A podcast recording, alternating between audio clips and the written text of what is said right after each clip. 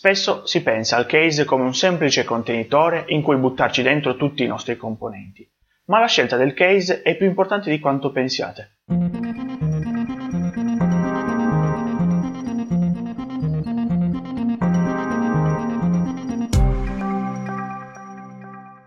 Prima di entrare nel vivo del video, volevo ricordare che questi video sono pensati per chi non sa come funziona un computer o semplicemente vuole approfondire qualche argomento sul computer. Quindi non venitemi a dire i tuoi video sono per le vecchiette di 80 anni, perché se stai guardando il video perché un po' ti interessa.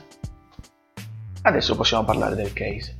Il case, per chi non lo sapesse, e il componente del computer è l'involucro che contiene tutti gli altri componenti del computer, quindi la scheda madre, il processore, la RAM, la scheda grafica e tutto il resto. La prima grande differenza tra un case e un altro è la grandezza e quindi il numero di componenti che possiamo installargli all'interno. Esistono infatti principalmente tre tipi diversi di case, i più usati, il full tower, il mid tower e il mini TX. Questi nomi sono associati ai vari tipi di schede madre presenti sul mercato e di cui ne ho parlato nel video appunto dedicato alla scheda madre. Ma prendiamoli uno alla volta.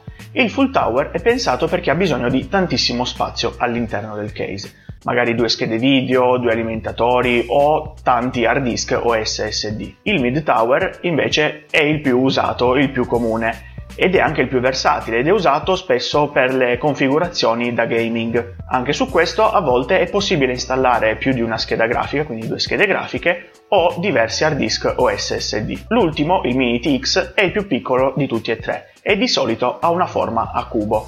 Questo tipo di case è poco utilizzato ancora, ma per chi è appassionato diventa un'ottima soluzione, soprattutto per quanto riguarda l'ingombro in una stanza, ma la grandezza e l'estetica non sono le uniche due cose importanti da guardare quando si sceglie un case, perché bisogna tener conto anche dell'airflow, in italiano del flusso d'aria. L'airflow del case è importantissimo perché è ciò che tiene alla giusta temperatura tutti i componenti del computer all'interno del case in più permette ai componenti stessi di avere vita più lunga e di funzionare al meglio, come dovrebbero. Esistono principalmente tre tipi di airflow in un case, quello positivo, quello negativo e quello neutrale. Ma cos'è che cambia da uno all'altro? Beh, vediamolo insieme. Un airflow positivo, come potete vedere dalle immagini e dal numero di frecce, prevede una quantità di aria in entrata maggiore di quella in uscita dal case. Un airflow negativo, al contrario, prevede una quantità di aria in entrata minore di quella in uscita dal case. Un airflow neutrale, andando per esclusione, prevede una quantità di entrata dell'aria identica a quella in uscita. Tutto questo dipende dalla velocità a cui facciamo girare le ventole,